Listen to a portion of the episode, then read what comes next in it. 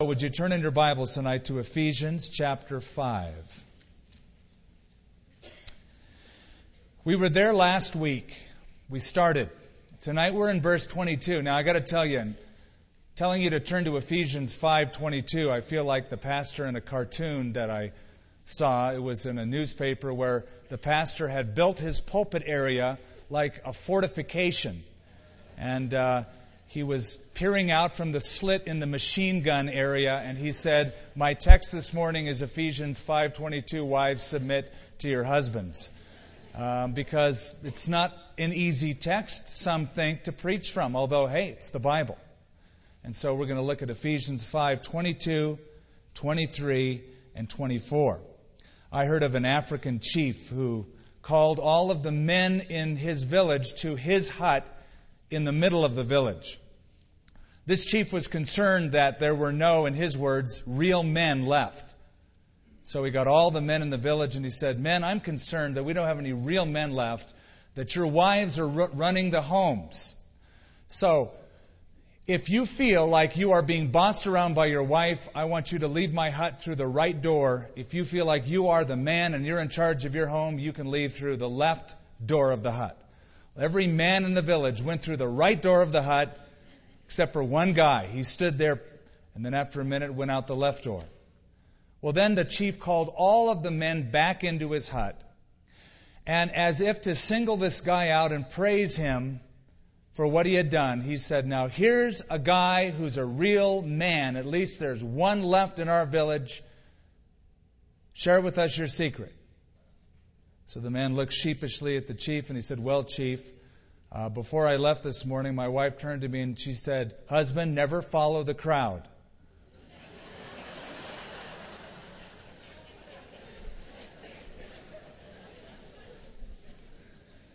Last Saturday, I performed a wedding in the late morning. I love doing weddings. I love performing them. I love to see the looks on the faces of the bride and groom, They're flush with excitement and hope for the future. I love the way they look. They're dressed up like a king and a queen. The music's playing, the candles are going. They're all excited. And it's wonderful to see that. It's wonderful to hear that. But I, I like to remind them that the rest of their life isn't going to be like that wedding day. He's not going to look that way in the morning. She's not going to always run around with the wedding dress on, unless, of course, they're Ward and June Cleaver. There's not going to be candles and soft music. There's going to be real life. The marriage made in heaven will soon crash back down to earth. There will be bills to pay, tears to wipe, responsibilities to go through, and there will be conflicts in a relationship. And some of those conflicts deal with what are the roles in a relationship. What are the roles? And right there, there gets to be a little bit of conflict. Now, if you were to ask the question, whose role is the easiest? The man's or the woman's? Well, it would depend on who you ask, wouldn't it? He might say, Well, my role is the hardest because I'm supposed to love you like Jesus Christ loved the church. How hard is that? Of course, then she would respond and say, Yeah, but I have to submit to you as unto the Lord. That's tough as well. What are the roles in a marriage? They are not simplistic, but they are simple. At least they're put simply in the text. Simply put, the role of a wife is submission to her husband. The role of a husband is to love his wife as Christ loved the church. However, there is a context, if you remember, and if you didn't come last week, you have to get last week's message to find that context. The context is a mutual submission based upon the fear of the Lord that stems from each person in the marriage being filled or controlled by the Holy Spirit. That is God's order, and that is the context here. So, marriage isn't a 50 50 proposition. I'll do 50%, you'll do 50%. Oh no. It's a 100 100 proposition. If it's 50 50, you're going to fail. It needs to be 100%. I'm going to give my role to you, and 100% you'll give your role to me. And by the way, in a marriage relationship, God calls us to do our part, to perform our role, not to make sure our husband does his role. or our wife performs her role. Just that we would do our role. I love what Ruth Graham, the wife of Billy Graham, said. She said, My job is to love Billy, it's God's job to change him. Now, this evening, as we work our way through this text we have before us, if you're expecting to hear the crack of the male whip on the female psyche, you won't get that. You will get, I hope, a fair and balanced exposition of what this means from the Bible when it says, Wives, submit to your husbands as to the Lord. This text has been abused by tyrants over the years. There are some guys, not all of them, thank God, but there are some guys who have the domestic ethics of Jabba the Hutt. They think their role is to be the couch potato, her role is to be the slave. Submit. And some husbands have no clue as to how crushed their wives feel in a relationship. This evening, I want to look at two things basically in our text. I want to look, first of all, at the role and the responsibilities. First of all, the distinguished role of being a wife. And I want to frame for us that first word in our text tonight. Let's read through it, then let's go back to that first verse of verse 22. Wives, submit to your own husbands as to the Lord. For the husband is the head of the wife, as also Christ is the head of the church, and he is the Savior of the body. Therefore, just as the church is subject to Christ, so let wives be to their own husbands in everything. He is speaking to Christian wives, and I underscore that Christian wives, those who are in the new community called Christians living in the town of Ephesus. It's a whole new way of life. And the wives in the Christian ethics are liberated women. Listen, women, you do not owe your liberation to Gloria Steinem or to Kate Millett or to Barbara Ehrenreich. You owe your liberation to Jesus Christ, who treated women with such honor and such respect in an age, in an era where they were despised. I hear sometimes people bad mouthing Christianity. Oh, it's such a patriarchal religion. They're so abusive to women. They're all chauvinists. Really? Go back and study your history. For that matter, just go over to the Middle East. I was in a Bedouin tent one time and I spent the day there and I interviewed the men because they were the ones doing all the important work. That's right. They were drinking coffee and laying around all day long their wives had it made. All they had to do was work in the hot sun 12 hours a day. And you contrast that with Christianity, it was a whole new world. What I want to do is to get the background of this, is to look at the Greco Roman world, first of all, and compare Christianity with that, and then the Jewish world. Back a couple thousand years ago, when the Greco Roman value system was in vogue, men were basically autocrats. Fathers and husbands ruled, and I mean ruled, with an order by the Roman government called the patria potestas, the absolute authority of the male. What that enabled the father to do in a family, if he wanted to, is he could sell his wives his children into slavery if he wanted to. He had absolute authority. He could even execute capital punishment on any of them at his whim. He was given by the Roman government that authority. So that the woman's life was tantamount to enslavement. In fact, during that time, the status among the Romans for a wife or for a woman was the status they described as imbecilitas, where we get the term imbecile. Because their thinking is that women were far intellectually inferior to the male. In fact, the great orator Cicero said, quote, Our ancestors made it a rule that women, because of their weak intellects, should have guardians to take care of them. Even Socrates said, Is there anyone to whom you entrust more serious matters than to your wife? And is there anyone to whom you talk less? I don't think he had a good marriage. In fact, Socrates once went on record as saying, by all means get married. If you get a good wife, you'll be happy. If you get a bad wife, you'll become a philosopher. And that was Socrates. Women in the Roman Empire were not even included in the census taking. They didn't even have their own names. Think of that. Their identity was stripped.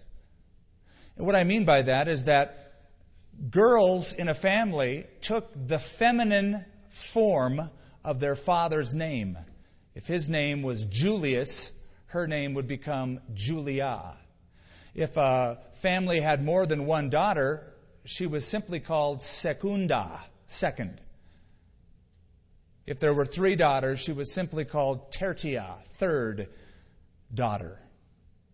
In a family where there was just two, often they were designated daughter major, daughter minor.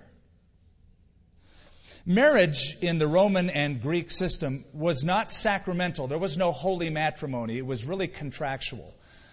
It was done to get kids, to give men their offspring, and to give men sexual satisfaction. Demosthenes, describing the setup, said, We have mistresses for our enjoyment, we have concubines to serve our persons, and we have wives for the bearing of legitimate children. And did you know that nobody asked the bride and groom if they loved each other? That wasn't an issue. They usually never met, marriages were arranged long before they ever met. And there was a huge age gap. Normally, girls would be consigned to a marriage immediately after puberty. Roman men married around age 25 to 30, Greek men 30 plus. So, because of this huge age gap, you can imagine that later on in the Roman Empire, there was a, a huge amount of widows. Their husbands died off. And if a woman who was a widow proved her worth by the fact that she could bear a child, she was of higher value for a remarriage. But also because there were so many women with this kind of a setup, eventually a woman's liberation movement did foster around 100 AD in Rome, where women wanted the equality with the man and even got involved in politics. And they could because there were so many of them, their husbands died off. That's the Greco Roman world. If you switch to Jewish society, it's a whole lot better, but not what we would call good. Nobody in those days had the high ideal of marriage like the Jews had. It was almost compulsory that a man marry if he was Jewish. Theoretically, no nation had a higher ideal than the Jews. There was only one reason that a Jewish man could abstain from marriage, and that is if he were to give himself to the reading of the Torah daily, become a full time student. If a man refused to get married, he was said to have broken the positive commandment that God gave to us to be fruitful and multiply and fill the earth. A Jewish man who refused to get married, they said, lessened the image of God in the world and slain his own posterity. So they had a high view of marriage, but they had a very low view of women. Pious Jewish men, as part of their daily ritual routine, on a daily basis would wake up and pray this prayer Oh God, I thank you that I am not a slave, a Gentile, or a woman. That's in the Jewish religion 2,000 years ago. Part of the problem stemmed from interpretations by two famous rabbis, Hillel and Akiba, who said that a man could divorce his wife for any reason he saw fit, but a wife could never divorce her husband for any reason unless he became a leper or a degenerate. And so there was this problem even in the Judean ethic. A cynical Roman jest 2,000 years ago sort of summed up how a woman had to live back in those days it said, Marriage brings only two happy days the day when the husband first clasps his wife to his breast, and the day when he lays her in the tomb. Close quote. Now, think of that as a background. And now let's look at this new community called the Christian church. There's a big difference. If you just look at the life of Jesus Christ, you know that women played a huge role in his ministry. There were many women that followed in the team of the disciples where Jesus was. They would listen to him, they would be at his feet, they would travel with him on many occasions. It seems that women felt drawn to this new rabbi named Jesus. He had a message for them. In fact, he was so different from the other guys in the religious community. You remember the time in the in the New Testament when the leaders of the Jews brought to Jesus a woman caught in adultery. And of course, we wonder today, where would the man be in this equation? Why just the woman? But that's their thinking. A woman committed adultery. Well, the man did too, but who cares? Stone the woman, they said. Jesus defended her and said to them, Okay, if you're without sin, you cast the first stone. Then there was the Syrophoenician woman that Jesus used as a prime example of faith before the crowd when he spoke to them. Women were the last at the cross. Women were the first at the tomb. Women were the first to proclaim the resurrection of Jesus Christ from the dead. And I got to tell you, it's statistically proven from that time onward that when it comes to doing volunteer work in a church, getting involved in the ministry, praying, etc., women far outstrip men, and that's coming from a guy. Women are the backbone of volunteer work in any church. And in the early church, they were very active. There were deaconesses, there were prophetesses in the early church, women who exhibited leadership qualities. And there were also couples. There was Priscilla and Aquila. And that's all because they were allowed to, in an era that put women down, they were allowed to do these things. It was revolutionary. Listen to this revolutionary statement, Galatians 3:28, there is neither Jew nor Greek, there is neither slave nor free, there is neither male nor female, you are all one in Christ Jesus. This was considered a dignified role among Christians wives. Now look at the responsibility. Wives, submit to your own husbands as to the Lord. You remember the word, don't you, from last week? Submit is hupotasso, same word as verse 21. It means, as we discussed, to rank underneath. And for our purposes, we would say it means to relinquish one's rights willingly. That's the idea of submit. Notice something closely. Women are not told to obey, but to submit. Hupotasso is the word Paul used, submit. The word in chapter 6, verse 1, for children obeying their parents is hupakuo. Or servants, slaves, obey your master. Same word, hupakuo. And that's because in a marriage, a wife isn't a slave. Neither is a wife to be treated like a child. Marriage isn't the Marine Corps, men. 20 push ups now, woman, submit. You didn't listen to what I told you to do. It is to be this beautiful, willing submissiveness to a man who is filled with the Spirit, loving like Christ loved the church. Submission does not imply superiority versus inferiority. It's simply a matter of functionality. We discussed that last week. In fact, we used 1 Corinthians chapter 11. You don't have to turn to it. Let me read it to you again. The head of every man is Christ, and the head of woman is man, and the head of Christ is God. That's in a functional sense. That's not an essence or, or nature or character. The Father is the head of the Son, Jesus Christ, not in essence, not in nature. They are equal in essence. They are equal in nature. But in order for the Godhead to function, somebody has to take orders from somebody else. It's that way in a marriage, it's that way in the Godhead, it's that way in government. It has to do with function and role. So in a marriage, a husband is not superior to a wife. And all the wives would say, Amen to that. I get irritated sometimes when I hear guys talk about their wives. Not all guys, but sometimes you'll have a guy talk as if his wife's lame or something. Oh, she's kind of dumb. Well, that's interesting in light of the fact that when you asked her to marry you, she said yes. I would say that's pretty indicting. I think my wife's the smartest girl on the earth.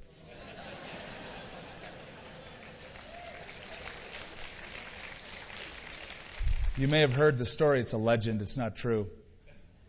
Adam and God were having a conversation, and um, Adam really loved his, his new bride, but he didn't quite understand her.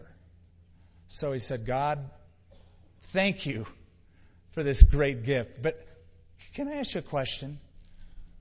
Why did you make her so soft? And God smiled and said, I made her so soft so that you would love her. Oh, yeah, right. Great idea, because I do.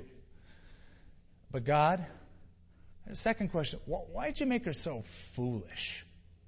God smiled and said, so that she would love you. so be careful, men, how you talk about your wives. They are God's gift to you to complement you. In fact, the truth is, she so complements the husband by this relinquishing of rights to submit to her husband that no doubt that's what God had in mind back in Genesis when he said, I will make a helper that is comparable to the man. One definition of submit is to voluntarily complete, to adapt or blend so as to make a complete whole or a complete pattern. In other words, by her submissiveness, her yielding, the blending of these two personalities, that man can blossom. I've seen guys who really, you know, by all intents and purposes, were kind of losers. They get married to a woman and their life just blossoms. It's like, man, have you changed? And I know why. God brought the woman to the man. Uh, there's a great story of a county commissioner back in Pittsburgh named Pete Flaherty. And Pete had an important role in the city. He was out one evening with his wife, and they were checking out a, a city construction project. He was on the sidewalk and he was examining it. He had his plans. He's got his hat. He's a bigwig. On the construction site was a worker, a laborer, who stood up and recognized Pete's wife, Nancy. He said, Nancy, do you remember me? We dated in high school. I'm your old boyfriend. And they exchanged words back and forth. It's good to see each other. Then, as Pete and Nancy walked away, Pete said, Aren't you glad you married me? Just think. If you'd have married him, you'd be the wife of a construction worker. She said, No, honey. If I would have married him, he would have been the county commissioner. I tell you, I've seen women make men into great people by fulfilling their role. So sometimes a wife has the best husband, but sometimes, many times, a wife makes the best husband out of whom she has. So that is the role. Submit. Notice that there is a purpose to this submission. There is a goal to the role. Wives, submit to your husbands as to the Lord. Look at that. Think about that. You are to submit to that man as you would submit to the Lord, to please, to glorify the Lord, as an act of worship to Jesus Christ. Each meal, you cook. Each runny nose, you wipe. Each word that you speak could be, Lord, I'm doing this for your glory, for your purpose. What if Jesus asked you to prepare a meal for him? Sure. What if Jesus said, Can I stay at your house for a while, like he did to Zacchaeus. Zacchaeus, come down. I'm staying at your house.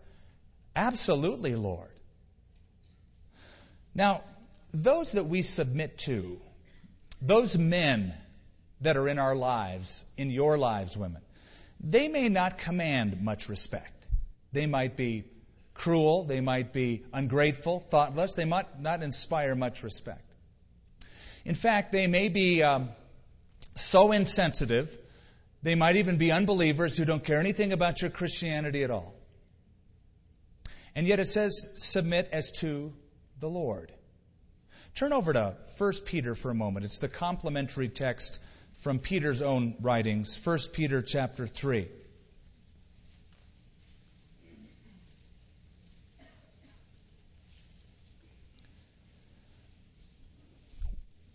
Verse 1 Wives, likewise, be submissive to your own husbands.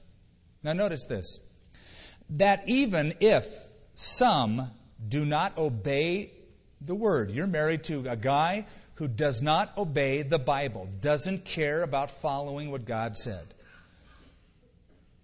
If they don't obey the word, they, your husbands, without a word, that would be a word from you, may be won by the conduct of their wives. They without a word, they without a sermon from you, they without nagging from you or criticizing by your godly example could be won over to Christ. I've seen it happen. I've seen it happen on more than one occasion. I heard a story of a guy who was out one night with his buddies at a bar. It was past midnight. In fact, it was almost closing time, almost 2 in the morning, and this guy wagered his friends. He said, You know what? I'm going to bet you that if we went home right now from this bar with alcohol in our breath, I could wake my wife out of bed, make her cook us a meal, and she'd do it without grumbling, without complaining. They said, No way. That just doesn't happen. So they bet him. Went over to his house. Two in the morning. He woke her out of bed. She came down, smile on her face, cooked him a meal, served it to him. And uh, the other guys were, were stunned. They said, You know, I've got to compliment you. I'm actually astonished by this. We bet your husband that this wouldn't happen. He said it would, and it has. How are you able to have such a wonderful demeanor and such a pleasant attitude at this time? She smiled and she said, You know, let me tell you something. I'm a Christian. I love the Lord. My stay on this earth won't be for long. Soon I will be forever enjoying heaven and my Lord, forever eternity on end. And she said, But my husband is not a Christian. His future is dark and dismal. And so I want to make him as happy as I can here before he leaves this world. They were stunned. Her husband was stunned. Within a couple of weeks, he gave his life to the Lord.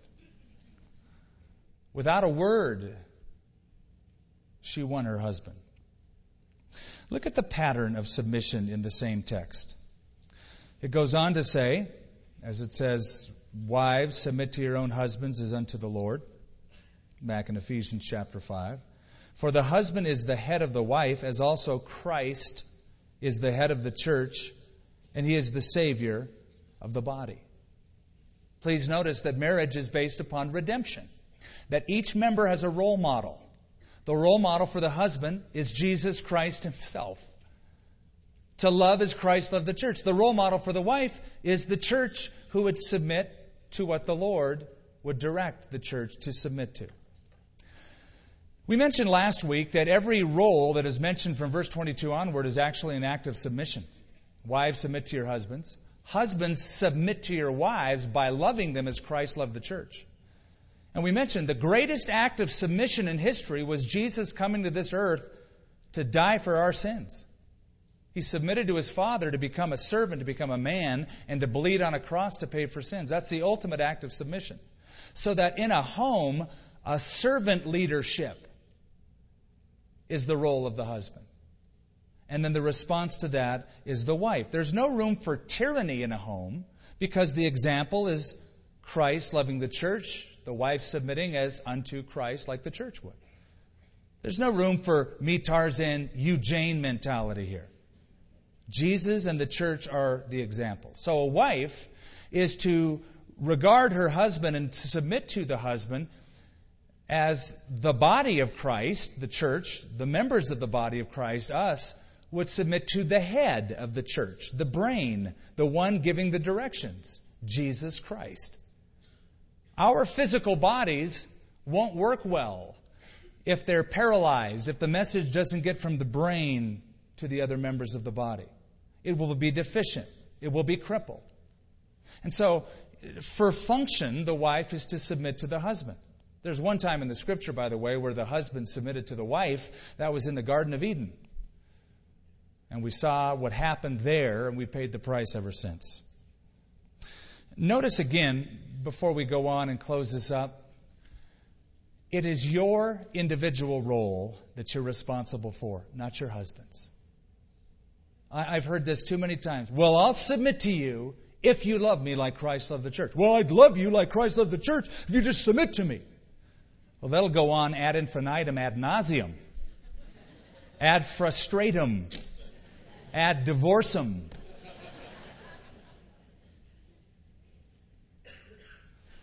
Loving servant leadership coupled with willing submission is the idea that Paul presents.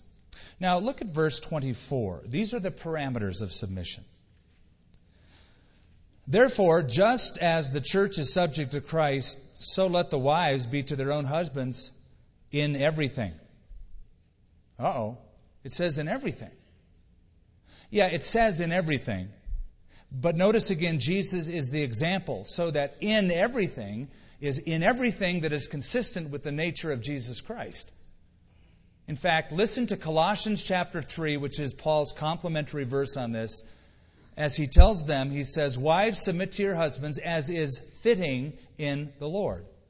The limit would be if your husband asks you to violate anything that's not fitting in the Lord. You don't follow your husband into sin and say, I'm submitting to my husband. No, that's not submission, that's just stupidity. You don't follow him into sin. If he goes, Let's go get drunk, honey, you have to submit. Uh uh-uh. uh Let's have wife swapping, honey. You have to submit. Oh no, there is a limitation. It's the same limitation in the book of Acts when the early church was called upon by the authorities of Jerusalem not to preach the gospel. And the disciples said, We must obey God rather than men. I also don't think that God would require a wife to submit to the physical abuse of her children or herself. Just to stay there and take it. Go ahead, beat me more, beat them more. I don't think that's proper submission. Christianity Today did a study of battered Christian women. And they discovered two thirds of these women that they interviewed said it was their Christian responsibility to endure their husband's violence. 55% noted their husbands said that if they'd be more submissive, the violence would stop. And one third believed their husbands when they told them this, thinking that submission was the key to resolving domestic violence. The truth is, it's not.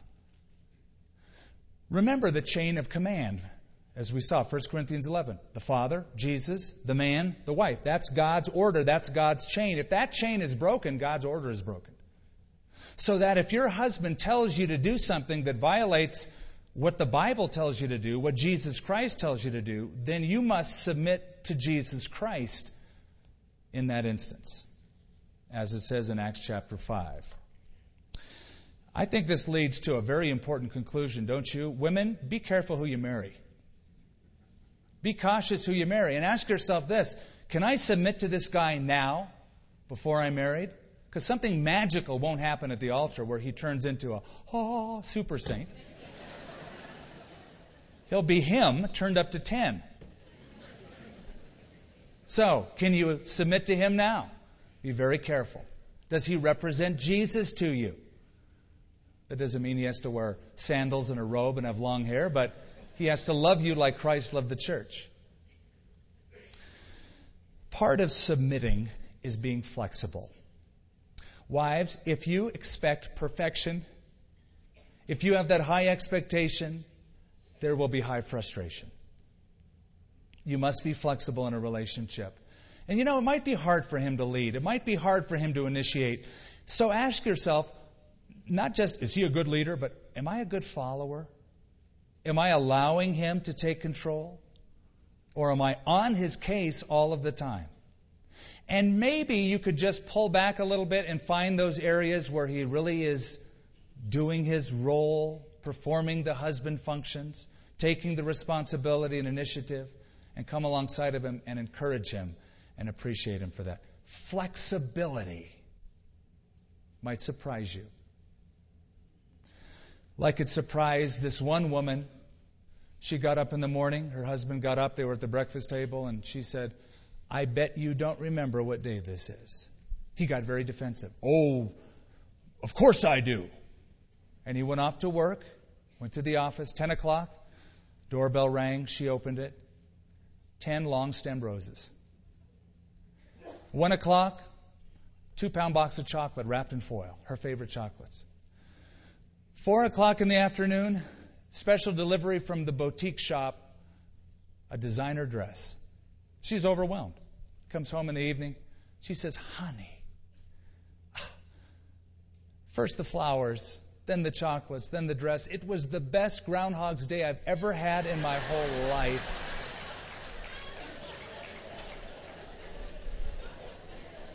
He thought he smurfed on the anniversary. What a delightful day she had. Now, she could have said, I can't believe it. You thought it was our anniversary. She just said, What a great Groundhog's Day. Heavenly Father, I believe that you desire our lives to be filled with joy, fulfilled. And to be fulfilled with other people takes commitment and it takes hard work.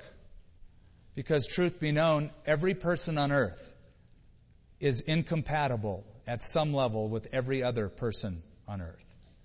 And so we must work through those areas and be flexible to one another. A man is certainly not superior to a woman. She is to be, as so many have said, his equal, taken from his side to be loved by, protected by him. But in any kind of structure, for the sake of function, there must be order. And this is your order the Father, the head of Christ, Christ, the head of a man, a man, the head of a woman. Lord, that places a huge responsibility on the shoulders of men because we're responsible to you now for the decisions we make in our families. I pray, Lord, that we as men would become lovers of our wife, sacrificially, unconditionally, so that submission is a joy for the wives you've given us. Lord, I pray that no one would give up looking around at the world and seeing the dismal state of so many relationships. But Lord, we would give in to you. We would surrender to you. We would be filled with the Spirit. As you control us, we would submit to one another. And that in a home, the wives of our fellowship, and we pray that we would see it, would lovingly rank underneath for the sake of function. Husbands. Lord, we pray for peace and for fulfillment in marriages in our community. In Jesus' name.